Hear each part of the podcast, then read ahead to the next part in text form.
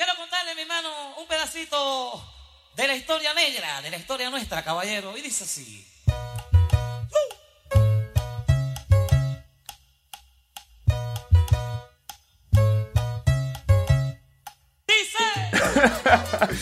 Hello. Hey, everybody. Welcome to Ergo, ergoradio.com, here on WHP K-88-5 in the wonderful, beautiful, complicated city of Chicago. I'm Kiss. I'm Damon. And what we do here is live, long-form interviews with artists, writers, organizers, folks reshaping the culture of our city and country and world for the more equitable and the more creative. How you feeling, Damon? Whew, I'm discombobulated.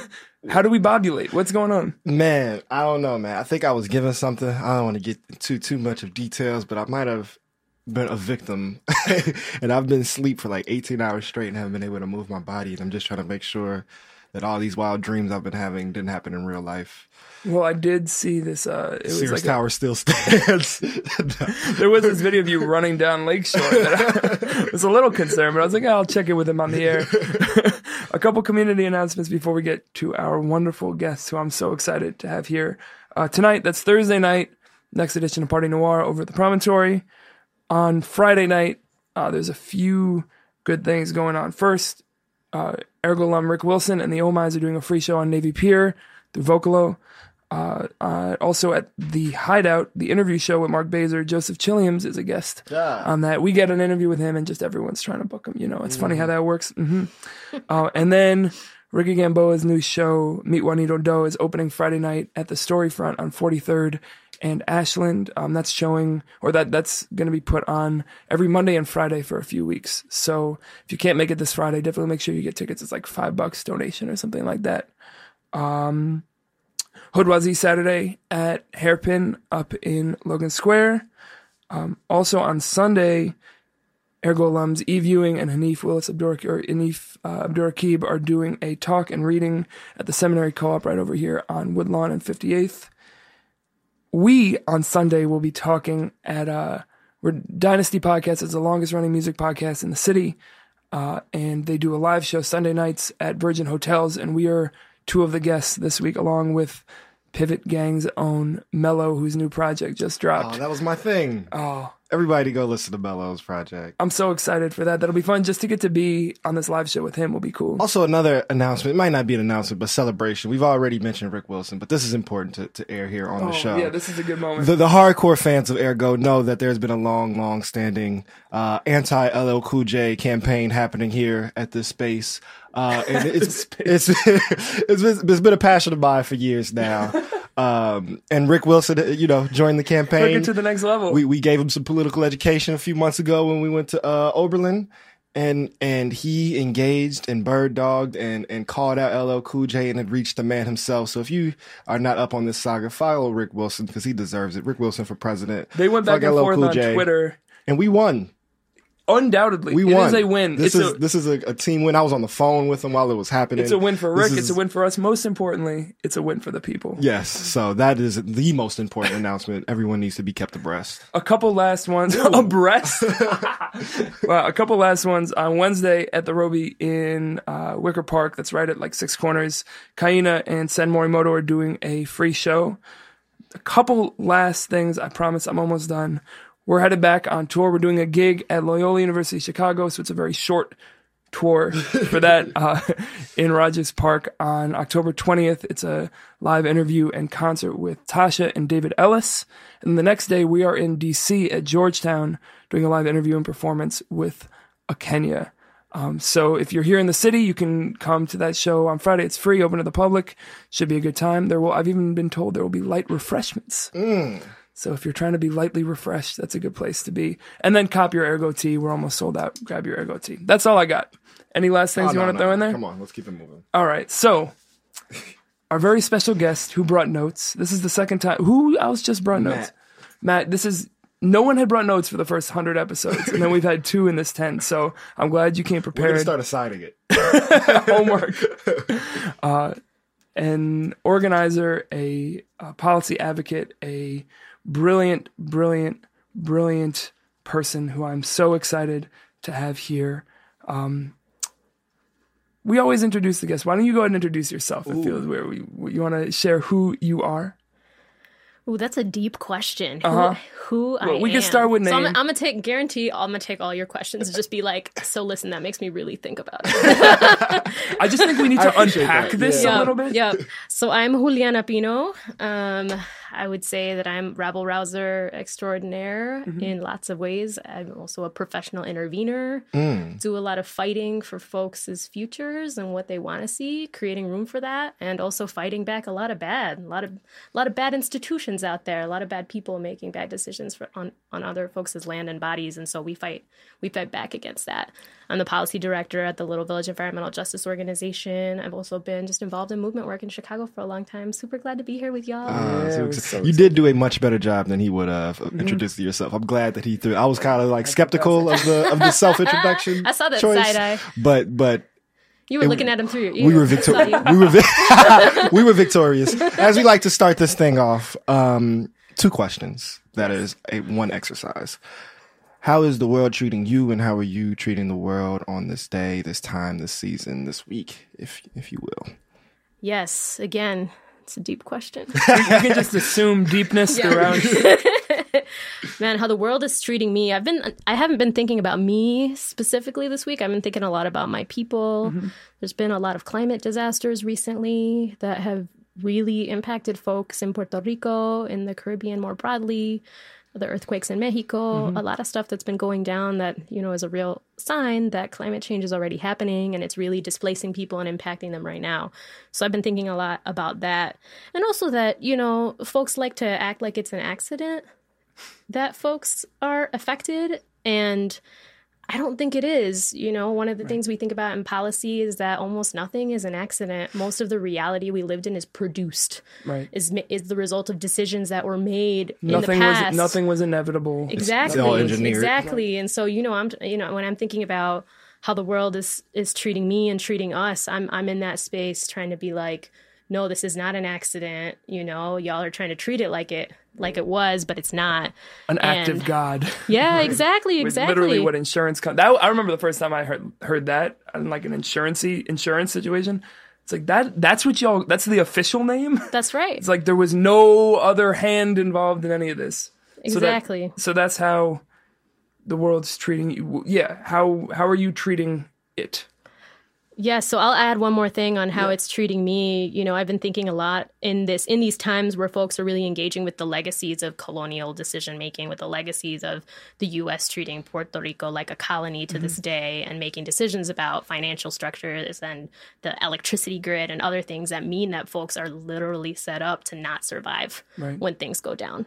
And let's be clear, down as a result of other decisions, that there are all these people in the community that are out there resisting, rebuilding, saving each other, healing, and that's part of the world. Yeah. I think it's really easy, especially in any kind of work that has to do with environment, to go to a really dark place really fast because the forces, again, that we deal with are so big and so old, that it can feel pretty hard. And I think, in honor of Mental Health Awareness Week, who knew? Didn't know. Damn. Shout out to all the healers out there that are holding us down when things feel really rough. Absolutely. I think mad love to all the therapists, clinicians, siblings, community members that are out there thinking, we were experienced in thriving despite the odds. And that's what we're doing right now, even when things feel real hard. As the great philosopher, Mr. Rogers, once said, look for the helpers. That's it doesn't mitigate or get rid of all the other stuff, but in that moment of like, man, this is huge, or this is so, how do we even start to face this, or not lose faith in anything? Look for the helpers. I think part of why I'm excited to have you this week, in the context of everything you just talked about, is before we get to like the nitty gritty of policy work and all that, when you see something like these hurricanes or the earthquakes, like, how do you just personally process it? Like, does it go immediately up into your head and you're connecting all the dots? How do you emotionally process? Because it is like the scale of it is so big. What does that look like for you? Yeah, absolutely. That's a really good question. I would say that I actually first feel pretty deep sadness. Mm-hmm. Like my emotions come first. Mm. I'm a pretty in my head person. And I think I've been trying, you know, it's part of my struggle to try and be in my body more. Like in a real way, like in a real way. And like also shout out to my therapist for helping me do that, and to all the other folks who've had strategies, ancestral technology for how we're whole despite repeatedly going through shit that's really hard. What are you finding? We got beef with the FCC, so go ahead. What are you finding has been helpful in that, like, being in your body type thing? Yes. Music has been super helpful. Connecting with folks about what people are doing on the ground and what they need. You know, to me, that's thinking work, but that's also heart work. Yeah. It's like, this is where that value, that meaning can be found, is going back to the people who are affected the most by something and asking, what do you need? How do we show up for you? Yeah. And knowing that even when people are in extreme distress, they're still the experts. They're still the folks who are rooted in what things should look like tomorrow, the next day. And that, I think, is a healing practice. When we do that with each other, we're doing it sort of centering our wholeness, centering what we know is real and meaningful, and moving away from the ideas of what should be happening that come from other forces. Yeah. Man, that there is no should is like a really powerful idea. Yeah. Yeah. So I'm so aware of, like, the way the world's moving right now. Like, we could eat up this hour very quickly, just like going through the weeds of, like, the contemporary political landscape.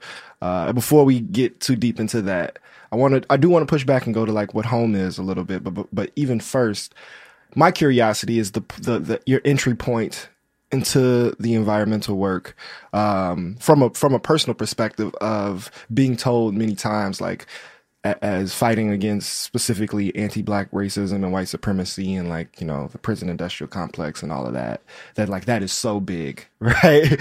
And, like, you got to really prepare yourself, take care of yourself, or even, like, take smaller chunks out of that. And the balance of our environment and ecological disaster is even bigger than that, right? Like white supremacy can't defeat the climate change, right?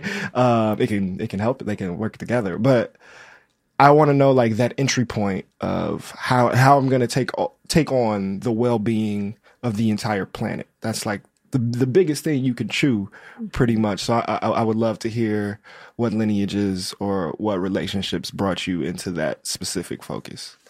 Yeah, thank you for that question. I think you're right that it's really huge. And what I would say is that I got into it through really small things. Oh, okay, cool. So a lot of really small things, you know, a history in my family coming from people who are in agriculture, folks, you know, my mother's an entomologist. She studies insects and all of these sort of embodied experiences from a really young age of what it means to be connected to land, what it means to be connected to whole systems that are natural, that don't have to do with human decisions, but are stewarded by indigenous folks and practices, and are held over long periods of time, and have witnessed, you know, things rise and fall, and feeling some comfort in that, you know, I think is an important part of how I understand environment as an idea, that it's not just like the globe, but it's also about, like, your hand in the dirt.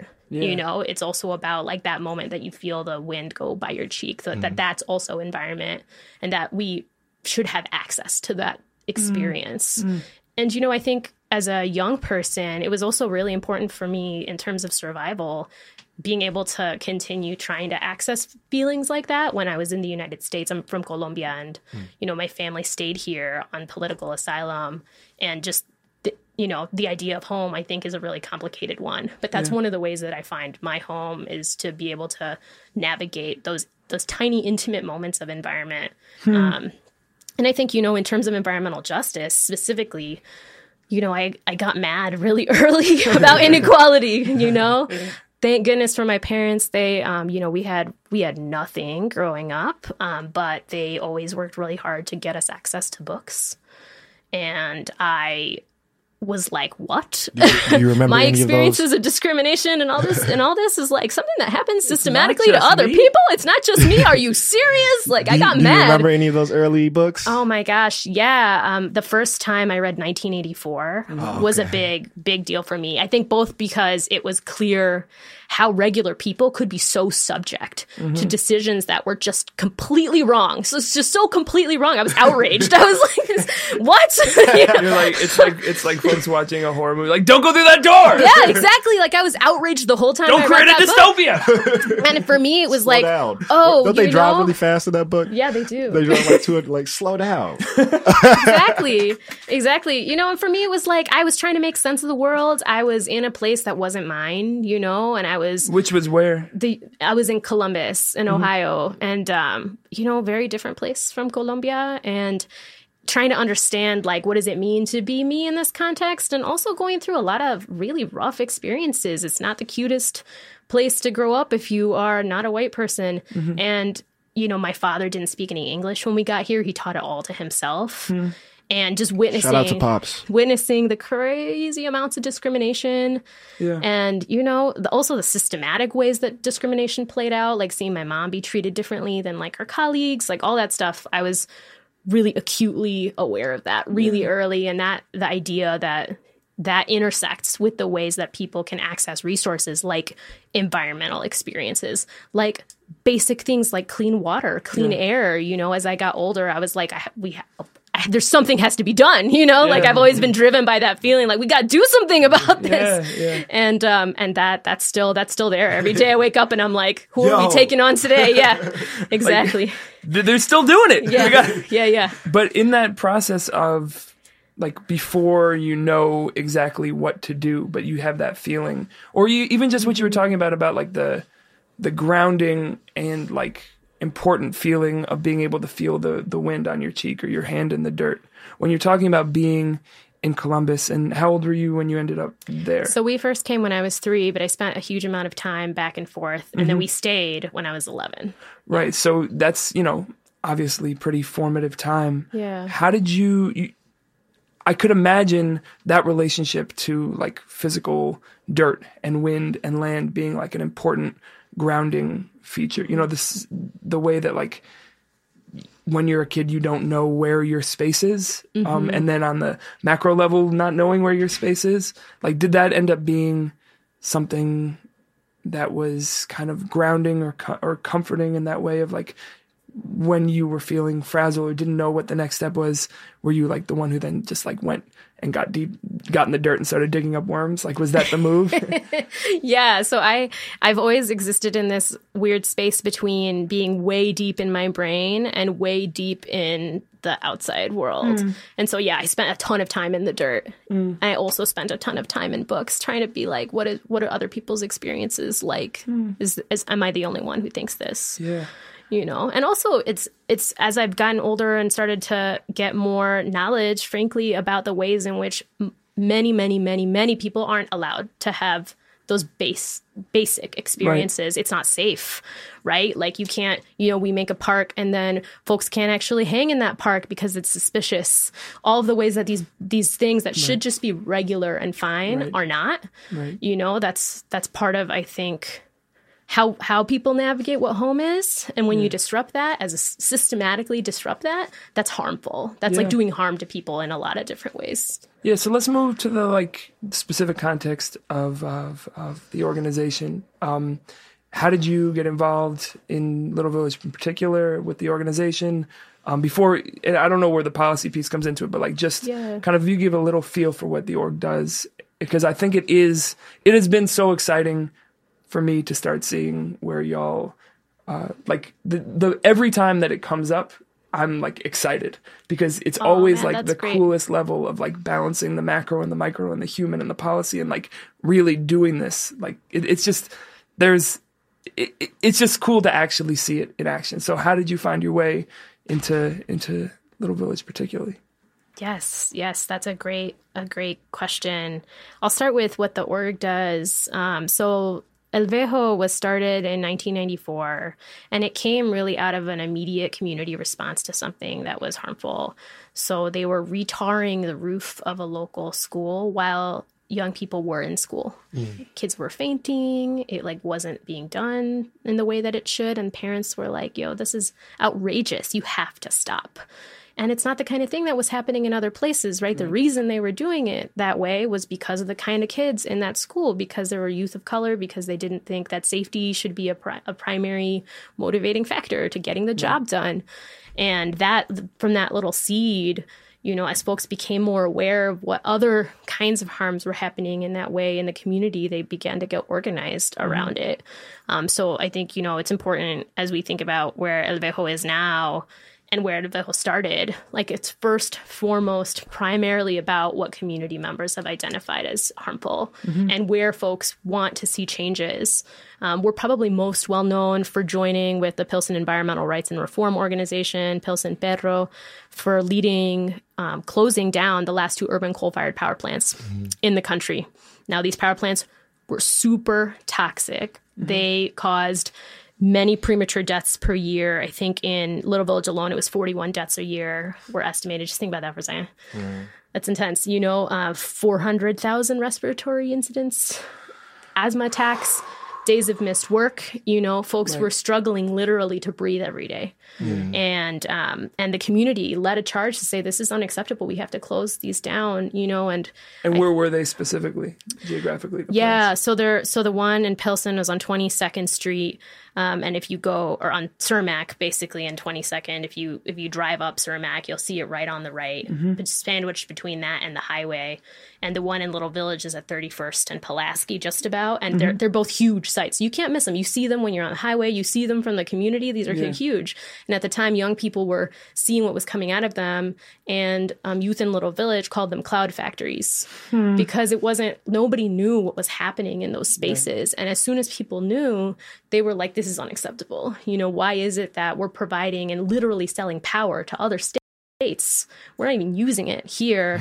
We're not employing anybody in the hood, right? That was what I was going to ask, was whether like that was the big kind of like structural argument was like, well, it's a job source for people in the neighborhood. No, it wasn't even, you know, and sometimes that is the argument. And and EJ approaches consider that as part of what a solution. I was about to say, how, that's always the default, you know, for pipelines for all is, well, we're providing jobs. How much more complicated do you think the fight would have been? And this is hypothetical maybe before like your involvement, so you don't have to harp on it, but like if it were a bunch of, you know, community members from Little Village and Pilsen working in those places, do you think it would, well, it obviously would have been harder to close it. How would the strategy maybe adjust? Absolutely. So, I mean, I think that this is true whether or not the folks employed are community members, but something that is really key to environmental justice approaches to facilities is the future of the workers is as important as of the future of community members. And sometimes it's the same group of people that you're talking about. And that's real, especially in places in the country where like the fossil economy is the only place folks can get work. And so it's not enough to just close a facility. What we need is a just transition to a new energy system where folks can get reskilled. You know, people who've been spending their whole lives in one kind of job can get the training and not have to pay for it to do something different, where there's real meaningful conversations about what it means to have the loss of the tax base, all that money, right, that goes to sometimes local schools, that goes to social services. Where else are we getting that revenue? How can we make sure that that happens so that then the folks in the community aren't burdened three times over, right? Like, we didn't ask for this. Triple divestment, our health has basically been, right, exactly. You know, our health has been impacted. We've been trying to pay for that with money we don't have. On top of that, we've lost our jobs. And then on top of that, all the social support systems that have been funded through these institutions are gone, you know, that's an unacceptable outcome. So I think that's different from traditional environmental approaches, which say just save cutting the off the pollution mostly, is enough. You know, when we think about issues, we're thinking about folks' whole lives. We're being responsive to what are the whole range of impacts here. And I think that that's the only responsible way to engage with that. It's not just about like, this is less pretty, guys. We need to make this more pretty. Right. And like dealing with the consequences of that too. When we make this more pretty, like, what are we doing? And what are the impacts of that? Are we making sure community members aren't being displaced by how pretty it is now? For sure. So Let's get to the you piece. How did you find your way into this work specifically with the org? Yeah, absolutely. So I was in Michigan. I was in grad school, where I had gone because I realized that if I wanted to really take deep dives into the structure of how these decisions were happening, that I needed some technical skill that I didn't have. Mm-hmm. So I was there studying, on one side, movement history, environmental policy, like what are the laws that regulate us? Like what are we dealing with? You know, trying to get a real sense of where things were at. Then on the other side, how do we evaluate if things are working or not? Policy analysis, research, you know, where we get basic facts. Yeah. How can we say this isn't working and this is why, you know, that kind of stuff. So I was deep in that, and I was finishing my grad program trying to figure out where I wanted to go next. And I had, you know, multiple opportunities come my way that would have taken me, I think, into like a much more sort of corporate approach to this kind of work. But that wasn't where my heart was. And so, you know, like some kind of magical opportunity opening, I started to get messages from friends who were like, yo, El Vejo's hiring, they're starting a policy program, like right at the time that I was looking to do what was next. And I really knew I wanted to stay in the Midwest, and knew that this was like where some of the heart of that work needed to happen, but wasn't, but even in EJ and environmental spaces doesn't get shine, you know, the shine is for the coasts normally. And they were like, we're looking for someone with this specific kind of expertise and who, but also who like gets what we're about, and that we're an organizer-driven organization. Right, so it doesn't. Our work flows from what community wants, you know, and it's all about agency and self-determination. And are you good with that? Yeah. And I was like, I'm about that. I'm about that right now. Like, let's do. Yes, I am. Yes, I am. When do I? You know, when do I start? And so it was really a beautiful sort of the universe opening, something that was exactly what I wanted to be doing at the time, and it's been just wonderful since. We have a boss team, mostly women of color, who are just like grinding and like doing beautiful organizing work. The coolest. It makes me so happy. Like I wake up and I'm just like, yes, I can't wait to see my crew, because it's just a crew of beautiful people who really care a lot about the work that we do. What a nice feeling. I want to like jump to so we were talking before we went on the air about like the intimidation of like even just like the word policy that I feel, and like. It kind of feels a little bit like how I feel about taxes. It's like, I know it's this thing that exists, and there's like a lot of rules and like big briefs and memos and all these things that I don't understand. And so I think if I feel that, I can't be the only one who feels that. So then what happens is that only the people who know the language and the jargon and have the entry get to decide on a policy level, and everyone else is left to kind of respond or react. Can you like, we don't have to go too deep down this line, because I think, I don't know. But can you like demystify what policy means to you? Like, how does that tool, if we're talking about it as an organizing tool, like how does that fit into the whole scope? Yeah. And why do you like it, honestly? Absolutely. So I like it, I think, first and foremost, because my brain works in a really structural way. Like I'm always looking at how things are connected, how they're intersecting with each other, like where the ripple effects are of a decision. And policy is engaging with that directly, like engaging at the structural level, thinking about root causes and how you attack those, you know, I think is pretty crucial to what policy is. Sure. But even before that, policy is just decisions that are made about the resources that we share. That's all it is, right. You know, it's how that happens. There's a really complex system of how those decisions are made. But I think what's critical to our policy work at El Vejo is that if decisions are being made, they need to be driven by the people who are affected by them, like fundamentally. And no policy process is above that. Yeah. You know, and it's literally the job of folks who do have that access, whether you come from a community or not, like your number one job should be creating space in those decision processes for folks to be able to be like, this is what we demand and this is what we want. Because otherwise you end up with a whole bunch of like well-intentioned liberals creating things that create a whole other set of problems. Exactly. Like I remember watching interviews with people who like designed like large-scale public housing. And they're like, this is going to be the coolest thing. This is going to be the best thing ever. And then you basically, what you understand is that like problems that we have are the result were the solutions to other problems. Right. And if you don't like get to the root, you're just going to create whole new systems. Also, that's don't give them the benefit of the doubt. They were also lying. That's real. But that's real. That's real. That for they sure. When it comes to what policy is, I think that's that like folks were intentional in making those decisions too, right? You know, I think policy requires us to engage with institutions and systems that were like fertilized in some pretty toxic soup, right? If our structures were brick and mortar, you know, if the country was a building, literally it's like the bricks were slavery, the mortar was white supremacy and genocide. The land was you know, and so and that's real. And policy is like all of those institutions combined, jointly housing decisions. It's like the wiring. Yeah, exactly. Yeah. It's so deep in how even decisions are structured. Right. You know, I'll give an example. You know, when we work with larger institutions, a lot of times they're mostly accountable to their mission. Right. Like, what is our mission? You know, our mission is clean air, clean water, et cetera. And for us, our mission is self-determination for community members, right, especially low-income folks, especially folks who, you know, are the most affected.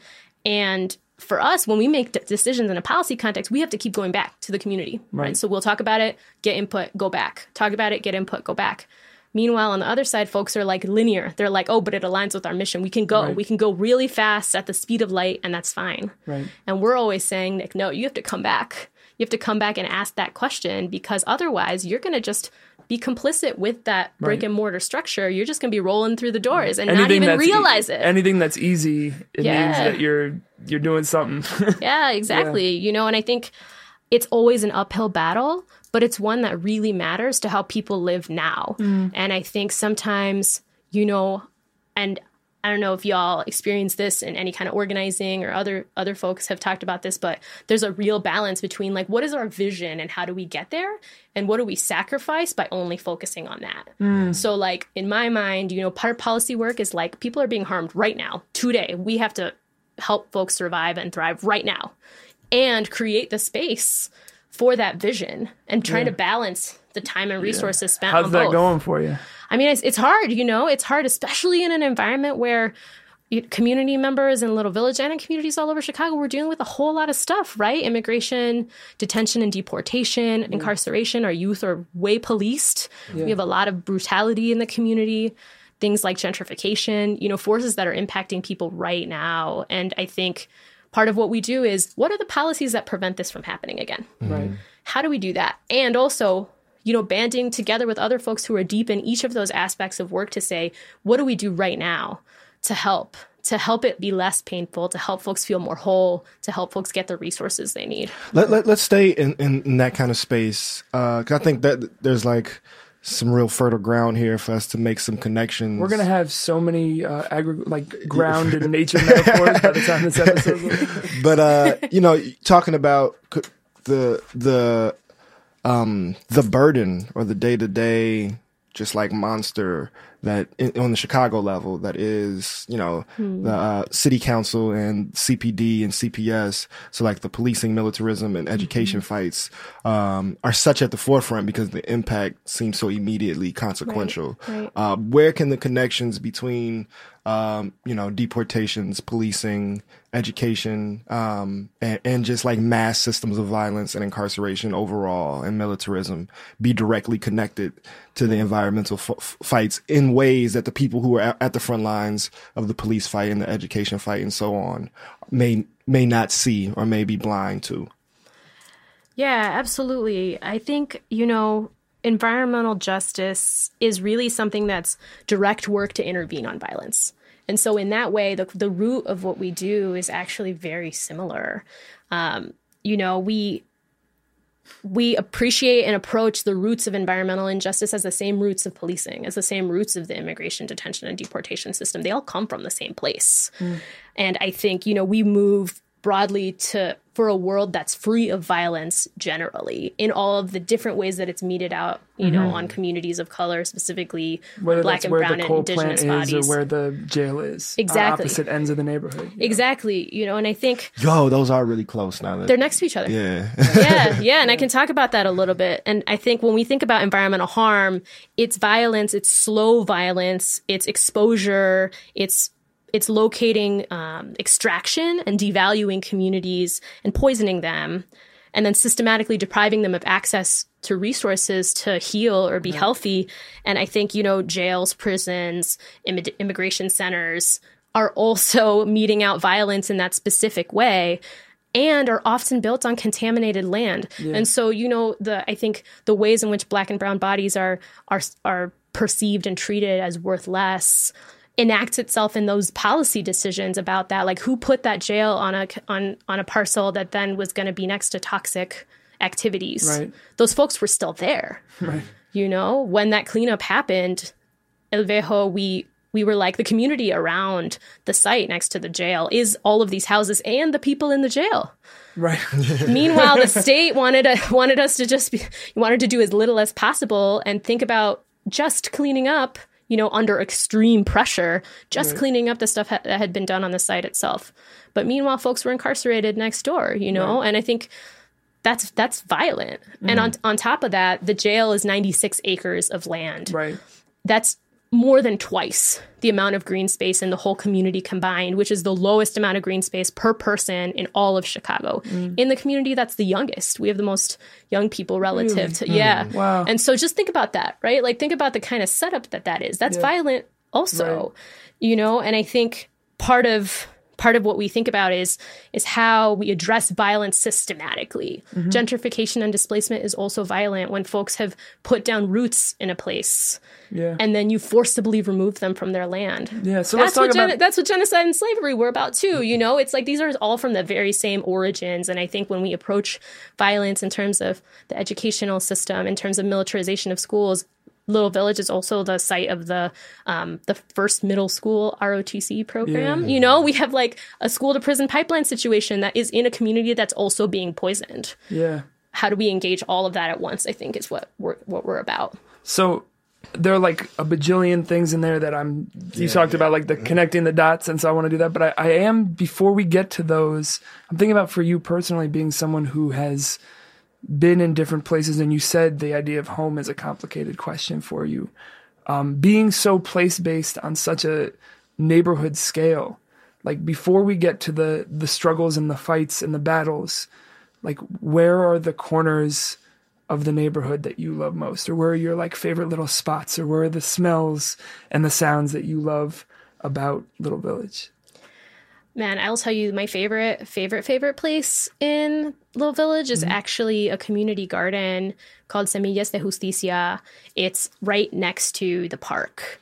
And there's a little spot in that garden where you could stand sort of in the farmost corner, and you can see all the plots where folks have been planting their food. Mm.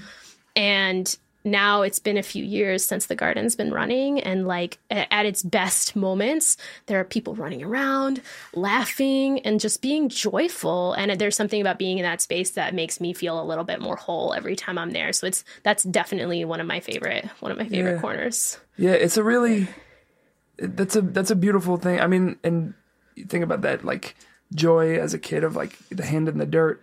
And there you go, you create that or help work to create that for all those other folks too. So let's get to some of the specifics of what you were talking about in terms of the, because I think it is an interesting moment to be talking about these intersections with, you know, 2 weeks ago, having Matt from the Bond Fund on talking about, like, making that building obsolete on 26th and California, right? And at the same time, you know, being aware of what happens, as you were saying, when you move out or you, quote, clean up, like, who are you cleaning up for and how that works. So how are you all seeing in your work the ways that we've seen in other parts of the city and in other cities that when tangible wins happen, the, quote, like, spoils of those wins don't get enjoyed by the people who fought for it. So how are you thinking about, how do we make sure that these wins are for the people who helped create them? Yeah, absolutely. That's, I think, one of the biggest challenges that we have. Yeah.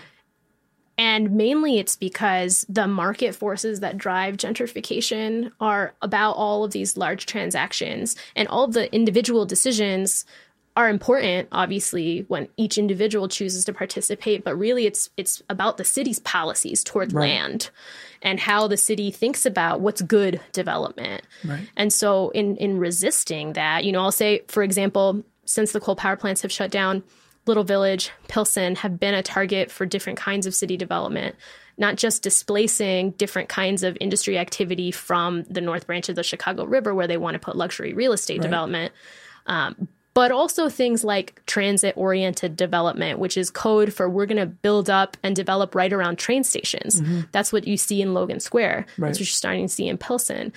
That is obviously a good environmental move in that it means that people are have more access. Also a good transit justice move.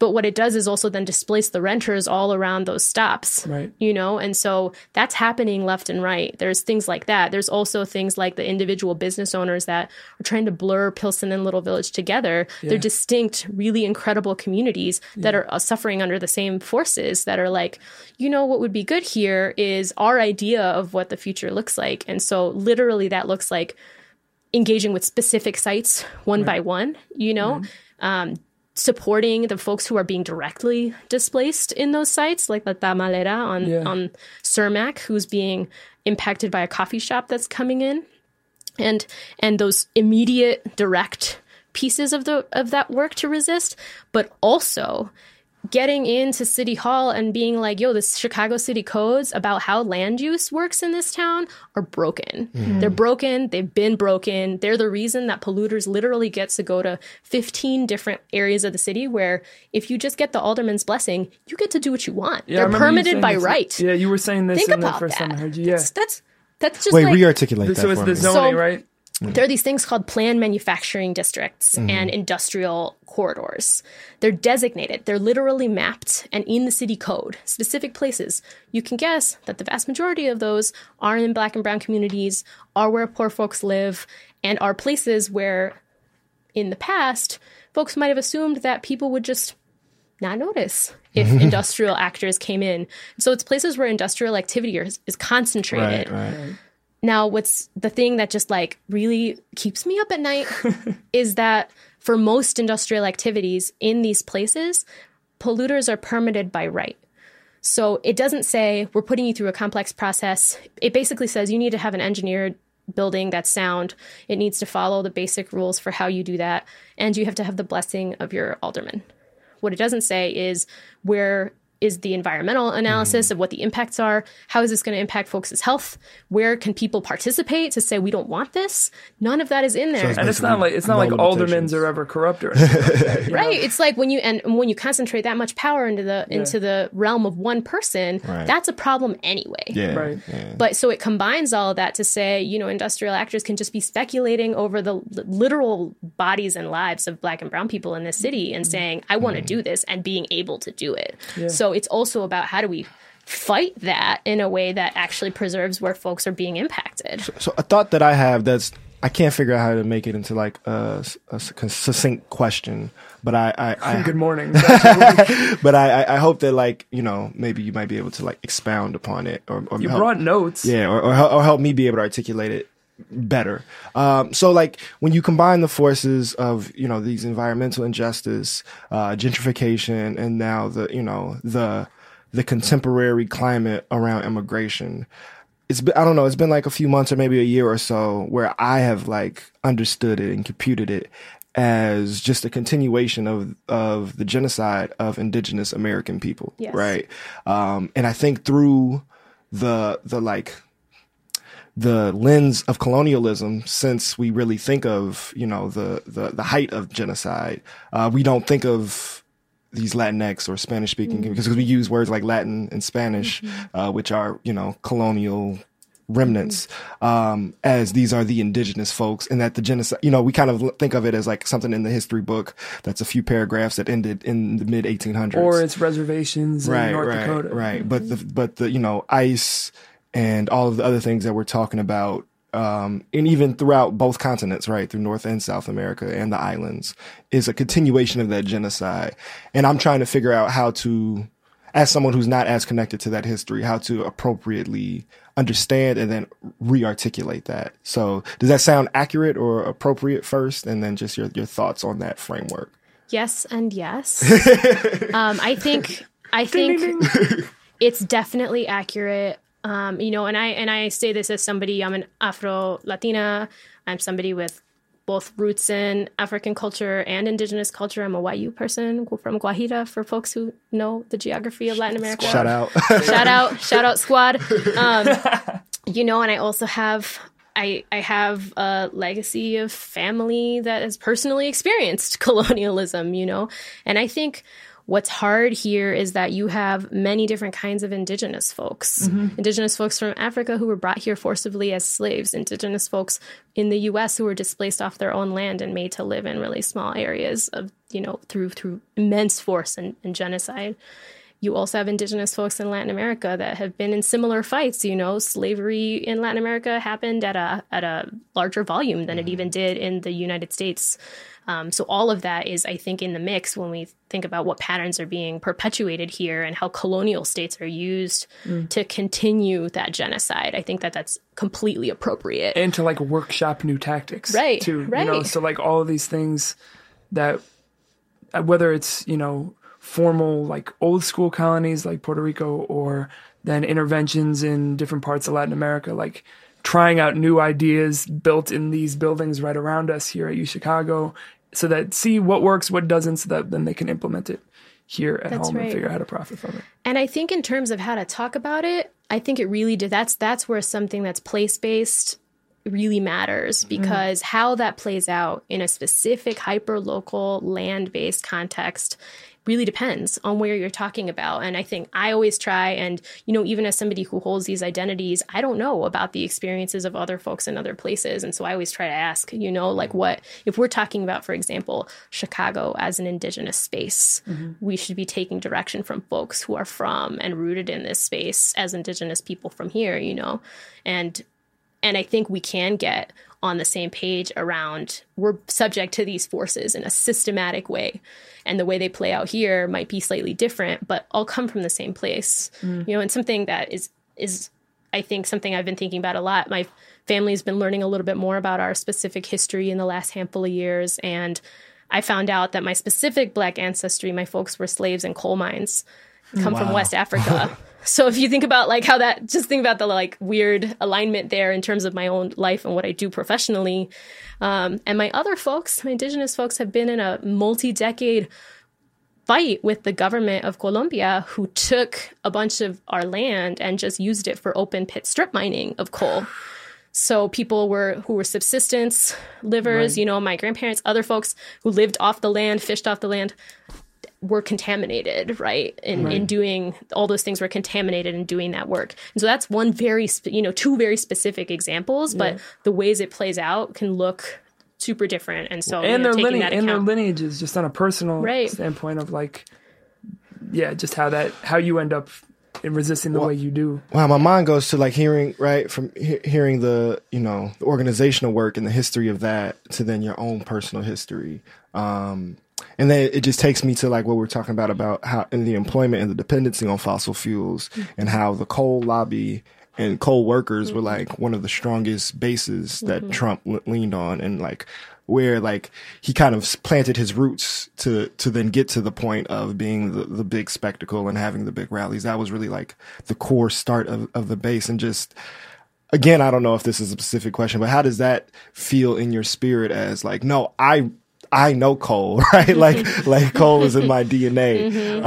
The same way when we talk about farmers in the Midwest, and then who gets to grow, that all that, it works on that level too. So people with 5 generations of growers who aren't allowed to have land, or and then who gets to decide what gets grown and how that works. The idea of an image of a farmer or a coal miner in the United States looks a lot like me.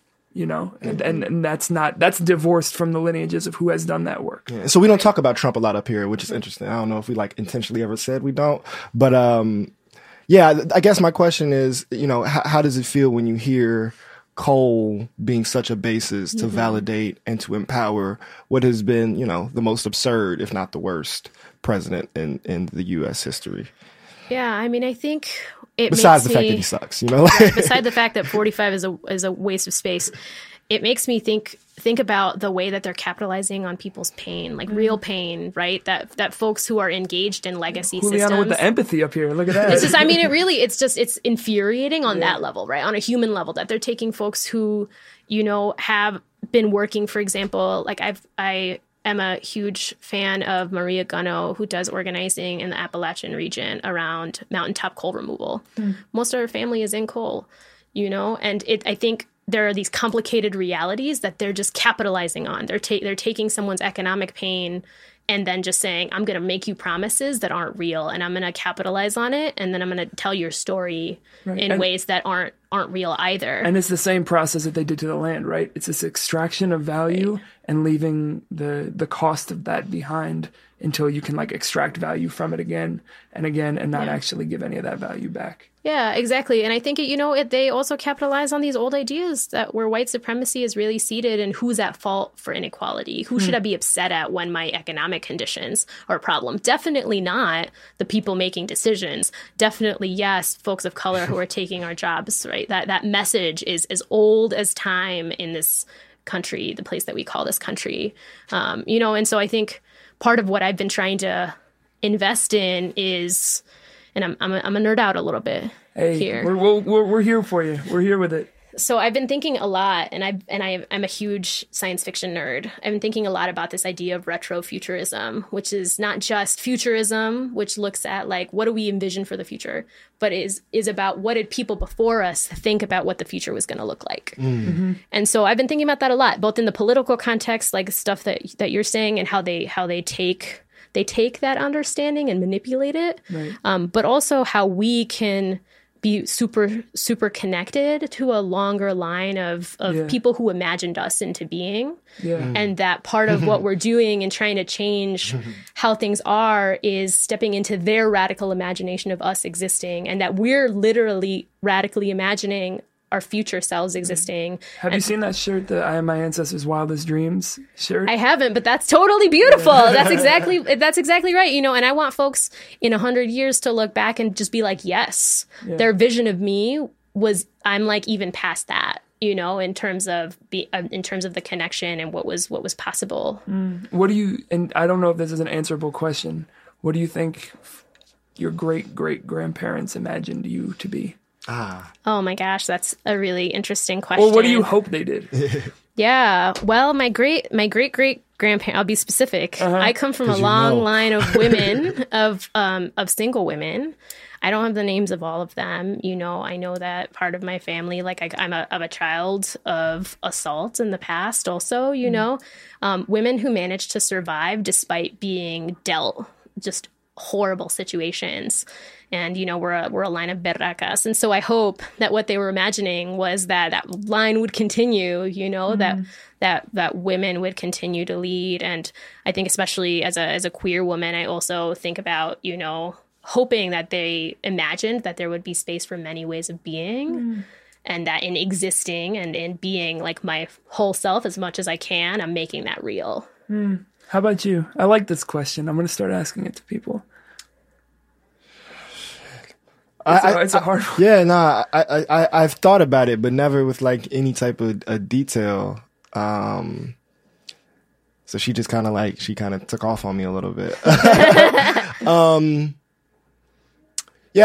know. I think a lot about the fact that so much of the fights of the last few centuries have been education based, right? And so being able to have access to literacy and imagination and writing is something that I think about. So even my ability to use language in multiple ways is something that I think is a victory or a dream. And then mobility, right? Like I think the time. So we and kids joke about a lot. I met Cisco. First of all, everybody needs to know that. But there's this like all black cruise that my dad performs on almost every year. And then, it's some working class, middle class, and then also like some elite black folks. And so there's just like this white night, and we're all like on this ship. It's like 1,500 to 2,000 black people of all generations, like dancing to Dougie Fresh live, right? So like a 5- and 6-year-old through like 70-year-olds all getting together, going from Frankie Beverly to like, the Migos. And I just was looking at it because I had a perspective where I was like, now I was like under the stage, so I could just see the whole audience. And I was like, wow, this is, because we're literally on the ship right now, but celebrating and having fun. And we were traveling islands that the slave trade went through.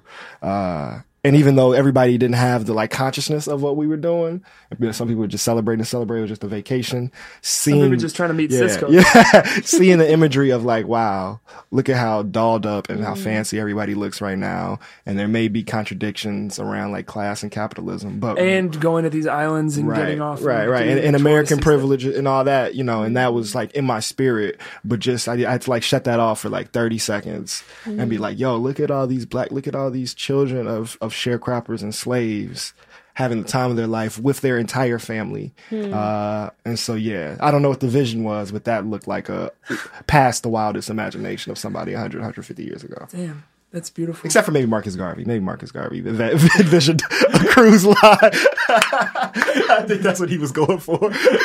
Marcus. Carnival Marcus. Cruises brought to...